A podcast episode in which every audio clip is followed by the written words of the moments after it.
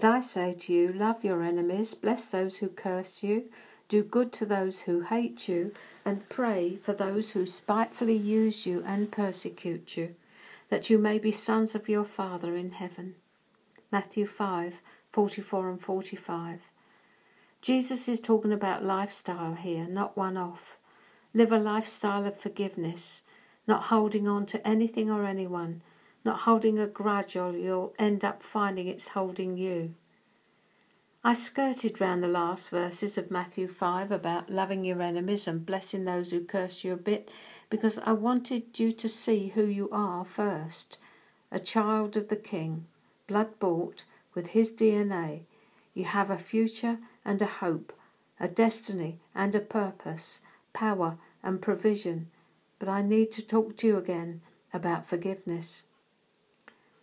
We need to understand that when we are asked to totally forgive someone the wrong they did us or someone near us, we aren't being asked to make them bosom friends, but to forgive as Jesus has forgiven us of everything we've ever done wrong or will do wrong.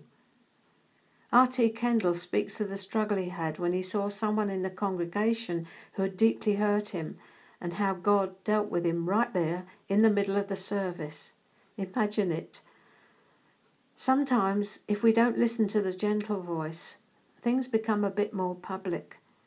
For him, a conversation took place which ended, of course, in his capitulation to the will of God, but it was a bit of a white knuckle job while it lasted. It happens to all of us at some time or another on our journey, and we do well to understand what's going on.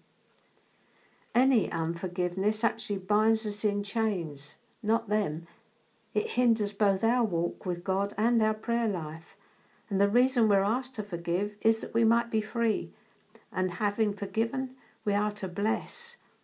This is going the extra mile indeed. Here they are, they messed up your life, and sometimes they're still messing it up.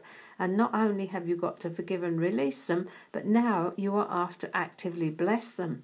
Not just a token through gritted teeth, Father bless them, but from the heart, bless them, Father.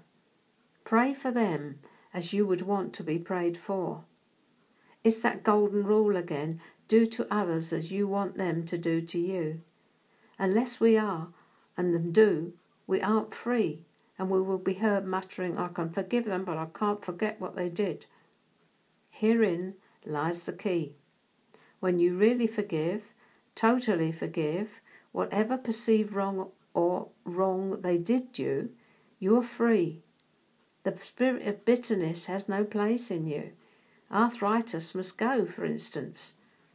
Arthritis can be caused by a spirit of bitterness. The twisting of the body is a reflection of what's happening on the inside.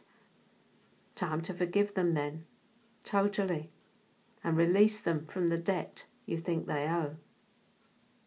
I leave it with you.